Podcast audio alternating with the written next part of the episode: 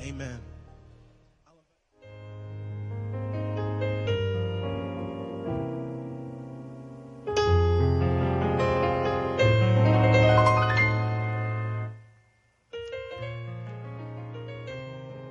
Week number five of quarantine.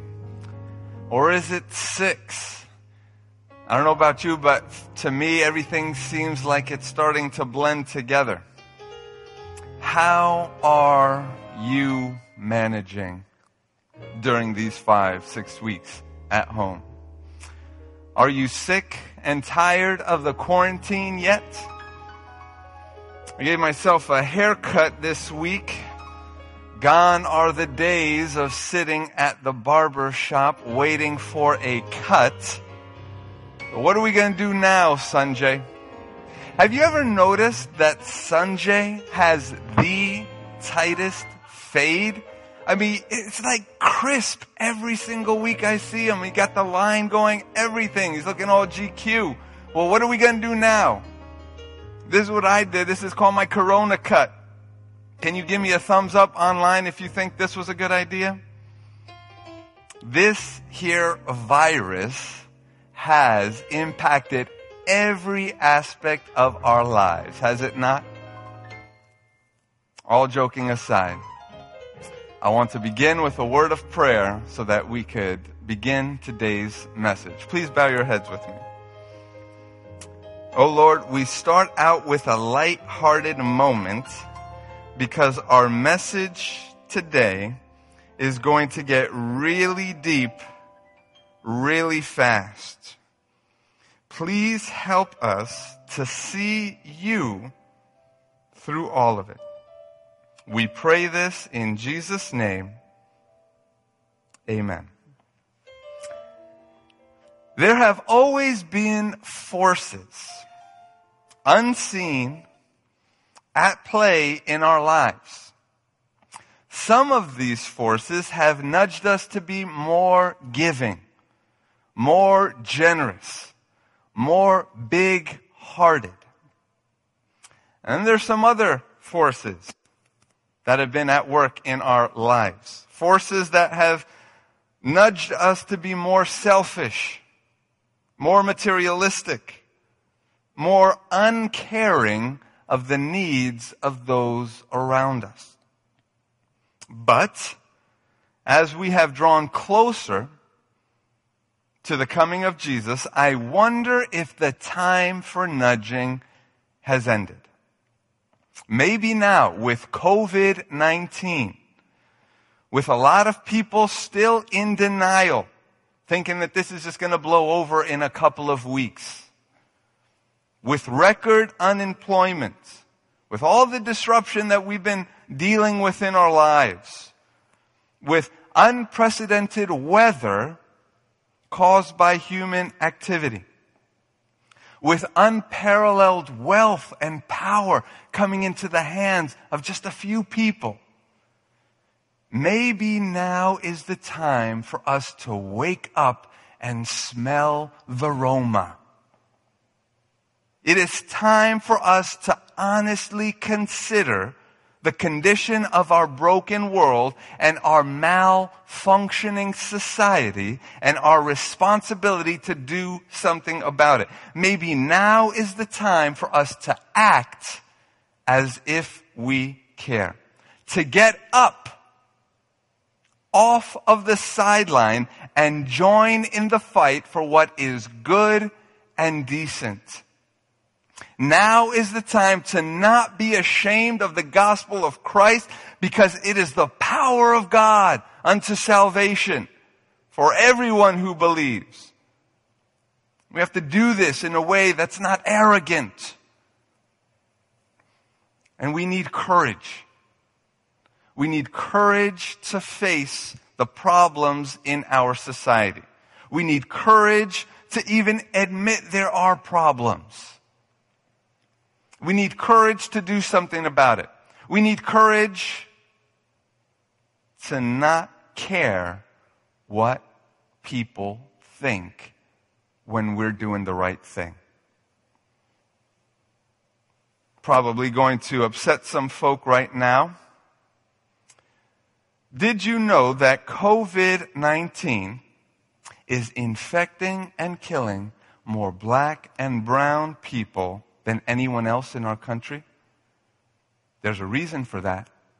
And it is not because of a predisposition of black and brown people of getting sick. Why are there more men in leadership in governments, companies, and other institutions, including the church, than there are women in leadership? There is a reason for that. And it is not because men are somehow smarter or better suited for these roles. Why do the poor keep getting poorer and the rich keep getting richer? It's definitely not because the rich work harder or are somehow more deserving. The reason for all these injustices is different but it is the same. Remember, I said things will get real deep, real fast. Here we go. The reason for all these injustices is because we have followed the ways of our enemy. Revelation 13 is about the enemy's method of bullying, intimidation, power over, and oppression. These are the reasons, knowingly or unknowingly, for the inequalities in our world. So often we choose to follow or are fooled into following the methods of the enemy rather than following the methods of Jesus. And I don't know about you, but I am sick and tired of the injustice. Sick and tired of the enemy. Sick and tired of his methods. And I am definitely sick and tired of us following him. So today we are going to examine Revelation 14 which talks about God's methods. God's methods are of mercy and grace, of suffering and self-sacrifice. That's what we need more of. That is why we're going to Revelation 14. Traditionally, Seventh day Adventists love this passage, especially um, Revelation 14, 6 to 12. We call it the three angels' messages. But a majority of the time that I have heard this sacred text preached, maybe not you, but a majority of the time that I have heard this text preached, I have walked away more anxious and discouraged. You see what's happened there? We have applied the methods of the enemy even in the preaching of God's word. For instance, the first angel's message, I'm used to hearing, be terrified of God because he is going to get you. The second angel's message, I hear, come out of Babylon, which some people think come out of your church and come into mine. And the third angel's message, all I hear is, y'all are gonna burn, your smoke is going to ascend forever, so you best obey. That's how we do the three angels message. We use the enemy's method of intimidation, fear, and bullying to try to scare people to following Jesus. Tired of it. Tired. So what I want to do today, I want to reframe Revelation 14. I want to paint the picture of Jesus that I see bursting forth from the sacred text. I want to uplift the man Christ because the Bible says that when we lift up Jesus, he will draw all men and women unto himself. Is that okay? Let's do this. Now, before we jump into the text, if you don't know anything about the book of Revelation, it could be just a little bit tricky. When you read Revelation, you have to realize that there's a whole bunch of symbols that point to real people, places, and things. For example, when we read Revelation 14, the beginning, verses 1 to 5, we come to a group of people called the 144,000. This is a symbolic way of speaking of God's children. Specifically, everyone who is in a relationship with Jesus when he returns. And Revelation 14 says that the 144,000 are standing on Mount Zion. That's another symbol, Mount Zion. And it means that they're standing with God. They're on His side. So God's children are standing with God on His side. The 144,000 are standing on Mount Zion. Then, after they introduce the 144,000, we come to the three angels' messages and verse 6. We'll begin our study. And now that we could read it in its proper light. Revelation 14 verse 6 says, Then I saw another angel flying in the midst of heaven, having the everlasting gospel to preach to those who dwell on the earth, to every nation, tribe, tongue, and people. Okay, so follow me with this. There are there's this angel, and the Bible says that the angel is preaching the gospel. That's easy enough. Well, what is the gospel? It's the good news that all of the pain that is suffocating us right now, Jesus is coming to smash that all and to completely destroy it. Jesus will save us from our sin. That's pretty awesome. Sometimes I hear folks talk about the three angels message without even mentioning Jesus. How are you going to talk about the gospel of Jesus and not mention Jesus? How are you going to leave Jesus out of the book which the full title is The Revelation of Jesus Christ? Revealing Jesus and no one's even talking about Jesus. Revelation isn't about World War III. Revelation is about revealing the loving character of Jesus Christ. And what is really awesome is that this angel who is preaching this good news is preaching this good news to those who dwell on the earth. It might seem like a duh thing, but it's easy to miss what the significance is. Whenever we see the phrase, those who dwell on the earth in Revelation, it's always referring to people who oppress God's children. Those who dwell on the earth does not mean every single person who is actually living on the planet. Remember, the book of Revelation is filled with symbols.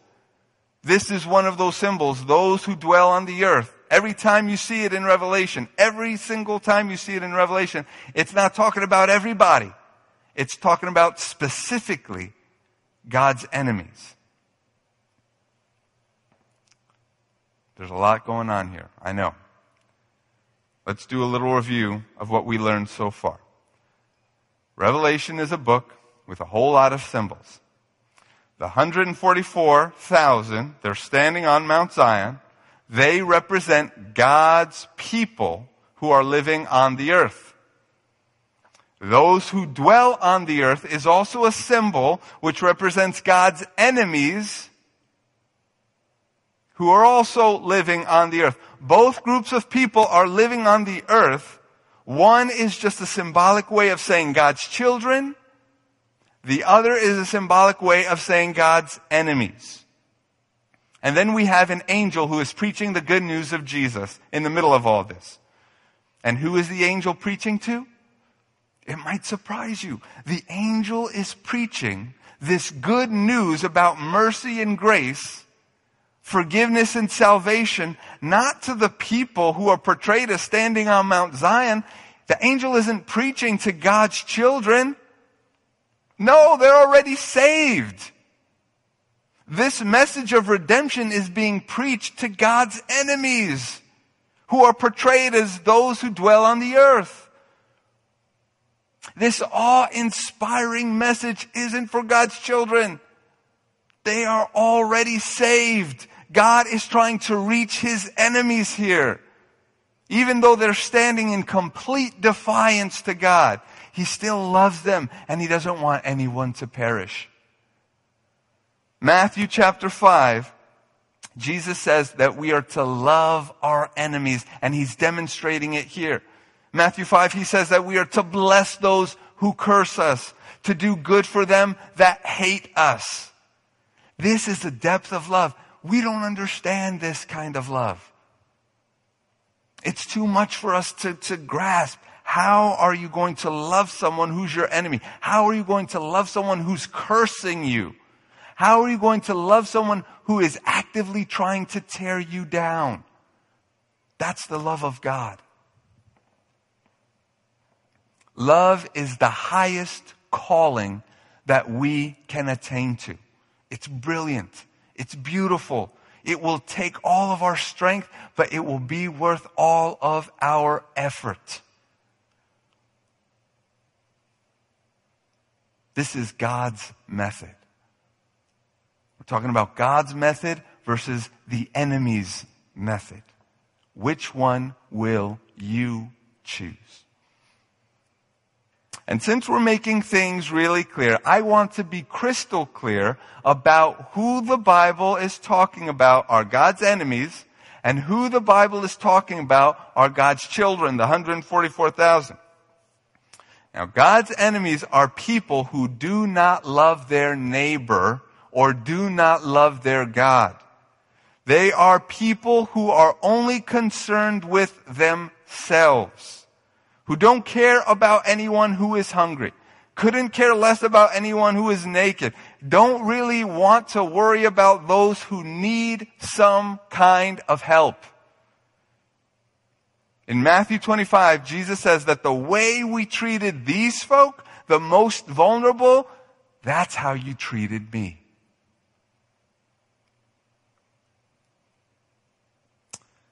That is the group referred to in Revelation as those who dwell on the earth. God's enemies.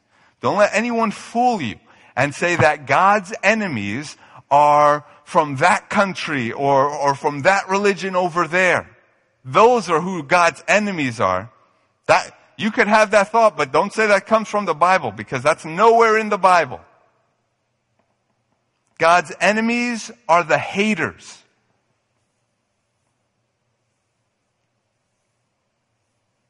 And many of whom are pretending to be Christian. God's children, on the other hand, are the people who love their neighbor, who love their God, and who even love their enemy. Maybe they are not in a relationship with Jesus right now, but I believe all who truly love their neighbor will also truly love Jesus Christ when he returns. These lovers of Jesus are the 144,000. So I ask you, are you a lover or are you a hater? Are you going to be part of the 144,000 or are you going to be part of those who dwell on the earth? Remember, this first angel's message of love is directed to God's enemy. This first angel's message is directed to the haters. God loves his enemies, but he wants them to stop hurting. So let's continue reading about it. Revelation 14, 6, one more time. Then I saw another angel flying in the midst of heaven, having the everlasting gospel to preach to those who dwell on the earth, to every nation, tribe, tongue, and people. Verse 7. Saying with a loud voice, Fear God and give glory to him, for the hour of his judgment has come. And worship him who made heaven and earth, the sea and the fountains of water. There is such a beautiful connection between this verse and Exodus 20 verse 11. It highlights the reason why worshiping our God on the Sabbath, which is Saturday, is really important to God. We don't have time to get into it, but I'll just say that God created us and then rested on the Sabbath. He blessed the Sabbath and made it holy. And he still wants us to keep the Sabbath holy because it restores us. It rejuvenates us. It connects us to him like nothing else can. Not only that, this invitation to rest on the Sabbath is an invitation to protest the enemy and his methods of productivity. It's an invitation to um, protest the enemy's methods of materialism, this continually attaining stuff for ourselves. That's a whole other message, this connection between Revelation and Exodus 2011. It's a powerful one, but we don't have time for it today. For today, I want to focus on this phrase, fountains of water, which seems a little out of place. You know, when, when God says, uh, when, when Revelation says, worship God who made the heavens and the earth and the sea, you're like, okay, that covers everything. What else is there? But then it says, worship him who made the heaven, the sea, all that is in them, and the fountains of the water. Why? It's a reference back to Genesis 7, verses 11 to 12, where scripture says, on that day, all of the fountains of the water were broken up, the windows of heaven were opened up, and the rain was on the earth 40 days and 40 nights. This is a reference to the story of Noah and the ark, the story of the flood that covered the earth. Now please follow me carefully on this. Let's just pause and go slowly through this one piece we already saw that the context of this first angel's message is a loving God reaching out to his enemies, right? So, when we read about the flood in the next verse, we need to read about it in the context of love. God is reminding his enemies about the flood. And this is what's really important. Not to convey the message, I am going to kill you, so you better straighten up and love your neighbor. That wouldn't make any sense whatsoever. How is God going to get you to love your neighbor by threatening to kill you? No. God is saying this, my child, by hurting your neighbor, you are hurting yourself. You're going to destroy yourself if you keep this up. I want you to be safe. I will save you. Just like I saved Noah, I'll save you. It's not too late. Please trust me. Turn back from your greed. Turn back from your cold heartedness. Turn back from your arrogance and your pride. We need to reframe Revelation 14. Next, the second angel's message. Verse 8. And another angel followed saying, Babylon is fallen, is fallen that great city because she had made all nations drink of the wine of the wrath of her fornication. Who is Babylon? What is Babylon? What does it mean to come out of Babylon? Some people mean it means, oh, come out of this church and come into this church. Come, that's Babylon, come in here and now you're all good. Is it that really? Is that simplistic? Remember I said that the symbols in Revelation can be found in other parts of the Bible. Well, you don't have to go too far to find out who Babylon is. That is what Revelation 13 is about. But we are short on time. Uh, all I will tell you is that Babylon is the counterfeit trinity. The sea beast, the earth beast, and the dragon. Oh my goodness. What are we talking about here? Sea beast, earth beast, dragon. Whole lot of symbols. What do all these symbols mean? That's another hour long message in itself. The cliff notes are this. The sea beast is counterfeit religion. The earth beast is the United States of America, our government, and the dragon is Satan. Babylon is the greatest system of oppression of all time. It's uniting all these forces to try to annihilate you. And make no mistake, if we do nothing to help the oppressed, we are in fact joining with Babylon, joining with the oppressor. And what is the oppressor's fate? It sounds so nice that Jesus actually said it twice. Babylon is fallen. Is fallen. That's not a typo. It says it twice. That's how sure it is. This gargantuan conglomerate system, which is responsible for our pain and suffering, will come crashing down. And along with it, all of the haters. Reframing Revelation 14. Finally, the third angel's message. Chapter 14, starting in verse 9.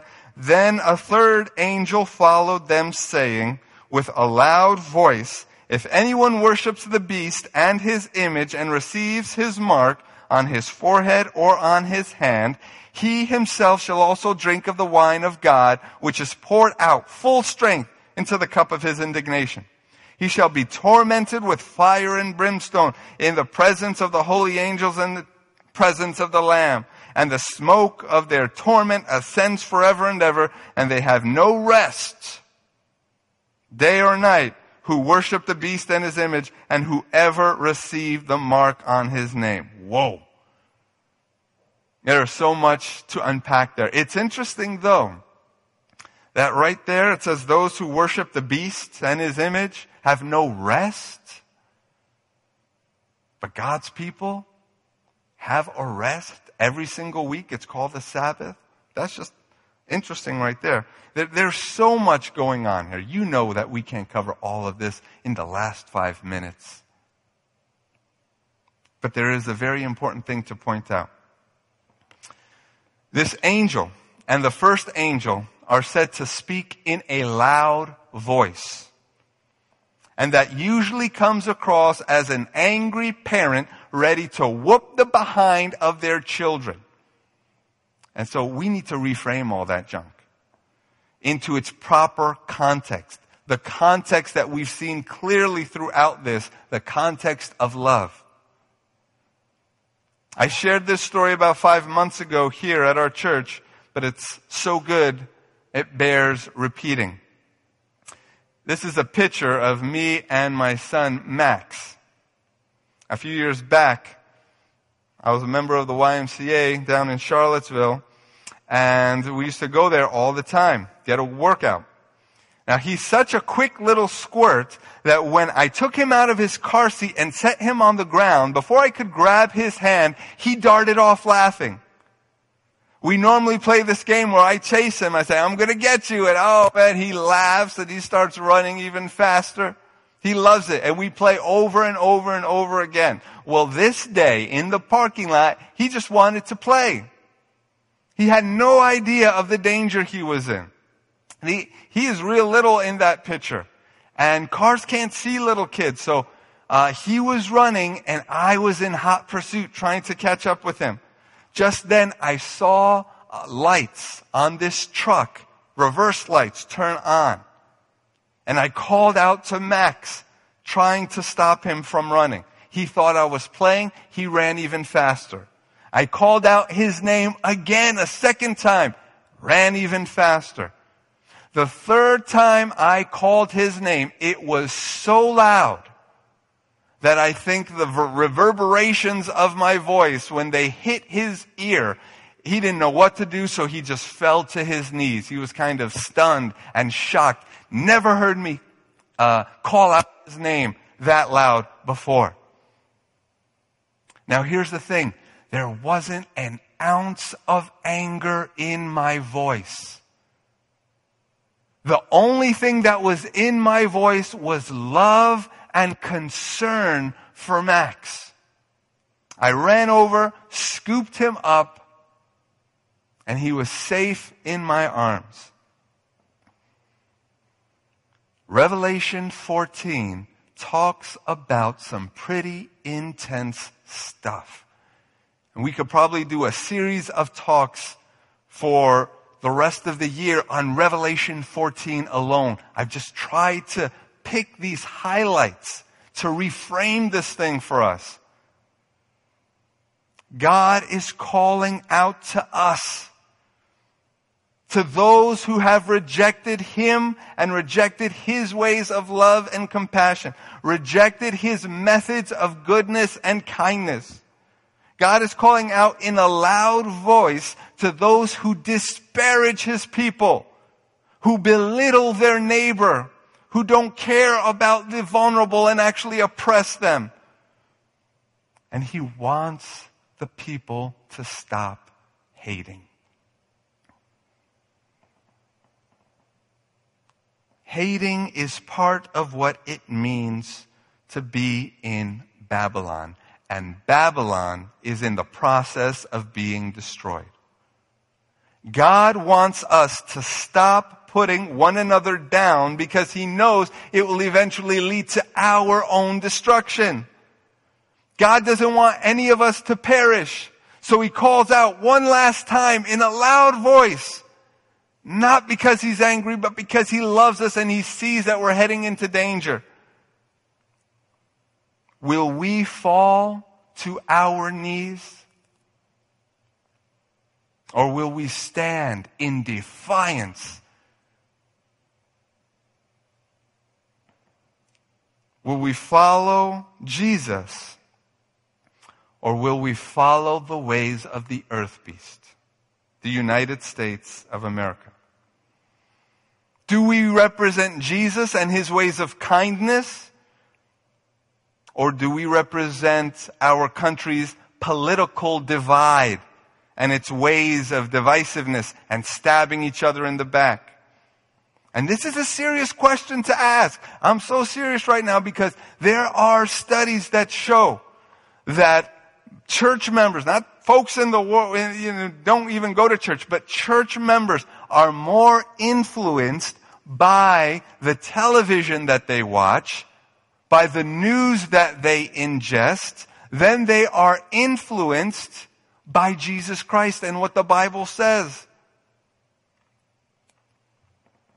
That is why we are told to come out of Babylon.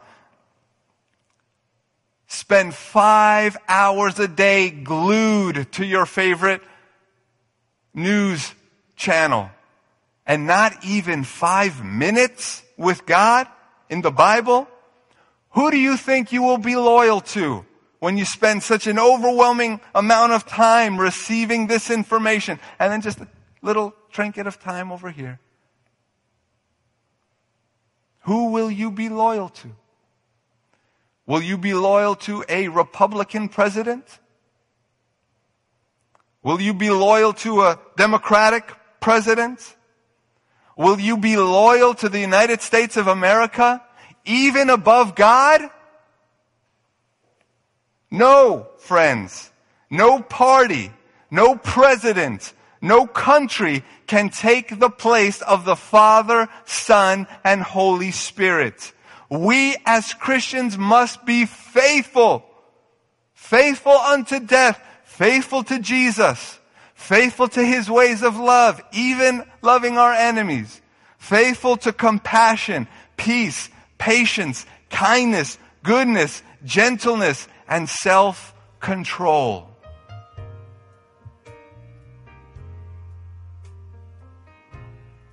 Are you sick and tired of the enemy and his method? Do you want to be faithful to Jesus and his methods? You can start building God's kingdom right here, right now. Here's the thing when Jesus returns, you know there's, there's going to be a whole bunch of fire and all this is going to burn up. But there are some things that will not be destroyed. God's love will not be destroyed. The love that we have for Him will not be destroyed. The love that we have for other people will not be destroyed. So if we build these relationships, if we build these connections of love, if we build these systems and structures of love, they won't be destroyed. They will just be strengthened when Jesus comes. So in a very real sense, we could start building God's kingdom right here and right now. If you reach out in a loving act to your neighbor, that love will never perish. It will echo into eternity. So you've built the kingdom of God. If you reach out and feed the hungry, give drink to those who are thirsty, all those Matthew 25 mandates, if we do those, those actions will never be destroyed. You'll be building up the kingdom of God. Do you want to build the kingdom of God today? Do you want to be a part of the 144,000? Do you want to be a part of the lovers? Or do you want to be a part of the enemy, the dragon, the haters, those who dwell on the earth? The choice is ours. God's calling out in a loud voice, not because he's angry, because he loves us and he wants us to prosper. He wants love to overflow in our lives. Revelation 13 is not about anger. Revelation 13 is about a love unparalleled, a love of God reaching out to his enemies.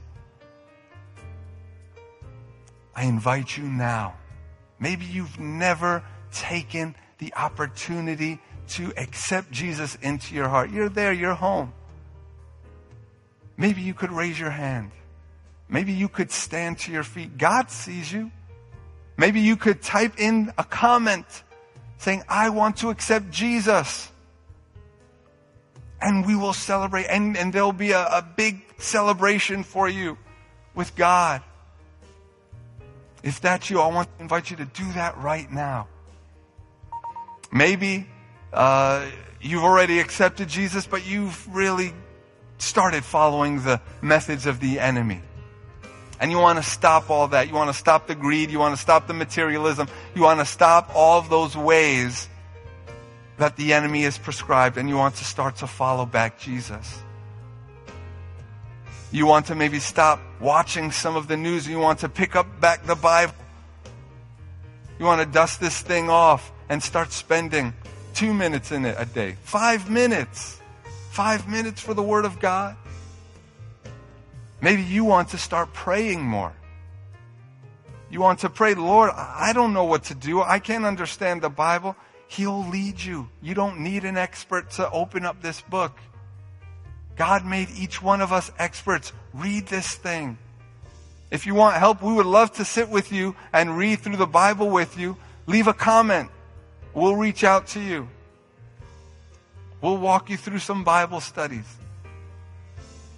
but you want to increase Bible study, you want to increase prayer, if that is you, I pray that you drop us a comment too, or you raise your hand. You do something. Fall to your knees, maybe. You've heard God calling out in a loud voice. Fall to your knees.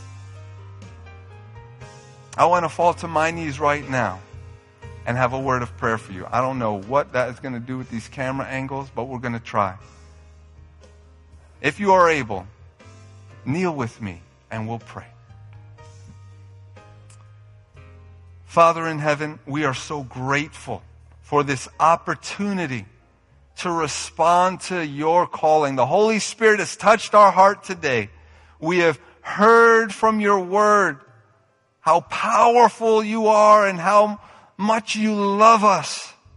Lord, I pray that you give us the courage to follow you Help us to turn off all that news and to turn on all that God. Help us to turn on that Bible. Help us to respond to your methods. Some of us, Lord, are responding for the first time and you are overjoyed at it. Others of us, Lord, maybe we're responded once in the past, but now you're really not a part of our life. We don't really consult you. But we want to, at least in this moment. In the very next moment, the world is going to continue and we'll forget.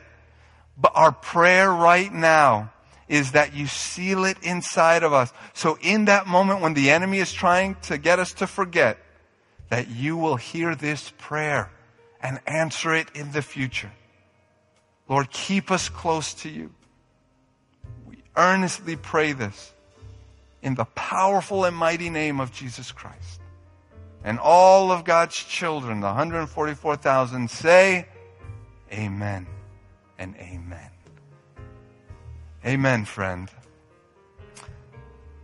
I believe that this was a good day and that the Holy Spirit is working in your lives. I want to invite you to come back here next week. We're going to have a communion service and you could just, it could be like a rebirth for you. A celebration of the life and death and resurrection of Jesus through communion service. Come here next week. Look for information on our social media. Also, I want to remind you that tomorrow, on tomorrow, we are going to have our food uh, grocery delivery system. The information is there on your screen. It's from 4 p.m. to 7 p.m. All you have to do is call that number you see on the screen. Write it down right now. And give us a call right after this message. Leave a message if people are busy calling too. And leave your name and your return number. We'll get back to you and we'll reserve your spot. We know this is a tough time, and we want to follow the methods of Jesus with our generosity, with our big heartedness. And we want all of us to do it. So if you need help, come see us tomorrow. Finally, we are so thankful to have the opportunity we have to worship here, to broadcast to you, and to provide for the needs of our community in the various ways that we are doing. None of this would be able to happen without the financial contributions of listeners just like you. If you have been moved by the Holy Spirit, help us to sustain the work that we're trying to do here. We're trying to uh, expound this good news to Takoma Park. We're trying to be lovers. We were the 144,000 and we were trying to tell the world about it, tell our community about Jesus and we need your financial donations. So you could go to our website right now, even www.thetpchurch.org, and then there's a give button. You could give in a, very, a variety of ways. You could mail in a check, you could text us your donation, or you could give online through uh, an account or a credit card. Each one of those gifts makes a huge difference in the operations here. If you want the money to stay here, you'll just have to label it local church budget. And that'll allow us to continue to do the things that we're doing. Thank you so much for tuning in. See you either on Wednesday night prayer meeting, which will be via virtual Zoom, or right here next week. God bless you.